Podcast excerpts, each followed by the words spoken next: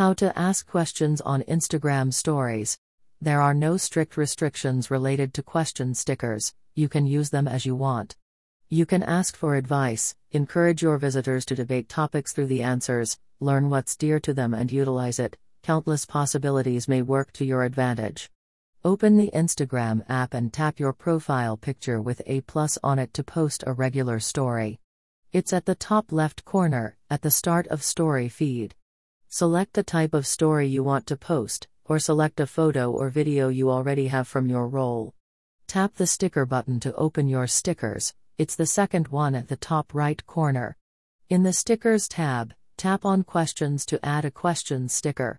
Type the question you want to ask to the up part and tap Done.